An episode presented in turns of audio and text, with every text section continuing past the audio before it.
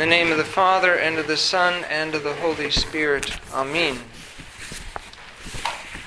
Now, most of us drive cars, and we know how to drive them. We stick the key in the ignition, and we turn it, it turns it on, and we put it in drive, and it goes. But beyond that, we don't really know a lot about what goes on underneath the hood. At least, not many of us. Some may know that we have to change the oil regularly, we have to check the water, the windshield wiper fluid. But if it's acting up, we're kind of at a loss as to what to do. So we take it to an auto mechanic. And an auto mechanic knows a ton more about cars than we do. So even by listening to it, he can pinpoint the problem most of the time. Now, that's a very few amongst us that can do that, Steve. You can, of course, because you've taken them apart and you grind cams and you work with them all the time. And that's a good thing. But the same can be said of our spiritual life. We know the basics. We come to church, we say our prayers, we receive Holy Communion, but beyond that, it can be kind of a mystery. And if we look at today's gospel, we see the apostles declaring their ignorance. Why couldn't we do this, Lord? I thought all we had to do was, you know, say prayers and it would happen. But Christ pointed out that only by prayers and fasting does this happen. So today we celebrate the feast of St. John of the Ladder, the fourth Sunday of Lent. Next week we'll celebrate St. Mary of Egypt. Both of these two saints are examples to us of how holiness works. St. John wrote a book about it. He calls it The Ladder of Divine Ascent. Now, being an ambitious freshman at seminary, Lent came along and I'd heard about this book and I decided I was going to tackle the ladder of divine ascent. 30 days, Lent was 40, that'd give me enough time to have it mastered. After the first week, I gave up. I started reading it and decided I can't do any of this. What can I do? I decided I'd read it anyway. So I, I, went ahead and I read it, and in the end, I decided still I couldn't do any of it, but it was very interesting, and, and I co authored it with lots of notes in the margins. Well, I went back and read it years later, and I still decided I can't do much of it. But it does talk to us about the soul how the soul works, just the way a mechanic understands a car, a spiritual father can diagnose and tell you where you need tweaking, where you need input, how to overcome your spiritual challenges to grow into the image and likeness of God. Now, if you're talking to people that are not Orthodox, you need to know how to explain this to them because if you start talking about them to them about being holy and being perfect, it'll sound a lot like works. Like you're doing works, trying to earn God's grace. But you can quote them scripture, Ephesians 4:13 and 1 Peter 1:15.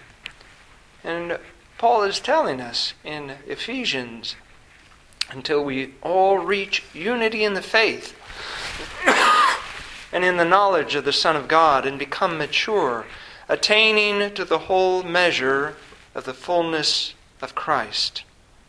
And again, in Peter, but just as he who called you is holy, so be holy in all you do. For it is written, Be holy, because I am holy. Now, a lot of people don't know that that's the reason we're put here on earth, and few less even know how to go about it, what to do. So, this is a guide for you. And you're not going to master it in one day, you're not going to master it in 20 years. It's an introduction to begin to look at the steps of spiritual perfection. What does it take to become holy? Some of the questions why do we need to grow spiritually?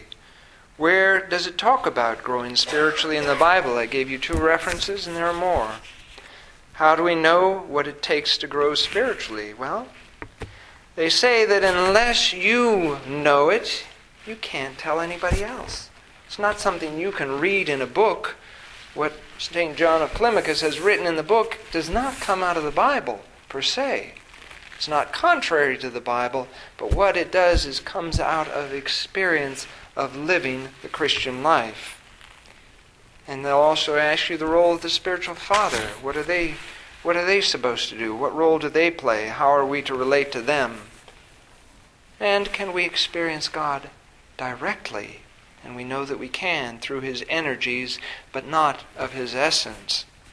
And then a question as they're beginning to talk to you and you're beginning to explain this cosmic struggle going on inside of every person is, is, the, ba- is the body bad? These are all questions that we have to answer if we're going to grow up and mature in our faith. So we turn to the ladder of divine ascent. And what do we find out? Well, we find out that John is writing mainly for monastics. But just because he's writing for monks, he's not excluding the rest of us. We're all included because the beginning and the end of the spiritual life is to imitate Christ. And we're all called to do that. But St. John does tell us that the body is our enemy. It is also our friend, but it is also our enemy. Now, I know we come into church every week, we desire intimate communion with God that transcends the mundane, the everyday. But what does it transcend? It transcends the physical. It takes us to a spiritual place. So we are created both body and soul. We know that the soul is immortal. We also know that the body is going to die. But the body can also be your friend. The body participates in salvation, as we're doing now in this period known as Great Lent. We are fasting during Great Lent. Is that to say that food is bad? No, food's not bad. We need food. We need food to survive. What we're trying to do is quiet down the demands of the body so that the spirit that so that it can serve the Spirit. So, someone reading this work of St. John Climacus, The Ladder of Divine Ascent, may think that it's a negative work, that he is against the body. But he is not the, against the body. In fact, it's a very positive work. The early stages are a lot of struggle. It takes vigilance, it takes determination, it takes sacrifice. But as we get through these early stages, we arrive at stages where God shamelessly pours His grace in upon us as it carries us to the last and final step.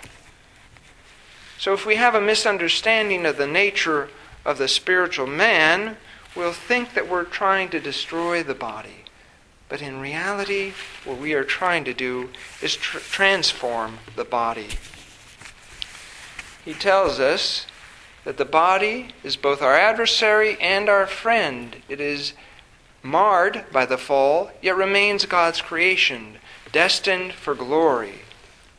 So, he says, treat your body always as an enemy, for the flesh is an ungrateful and treacherous friend.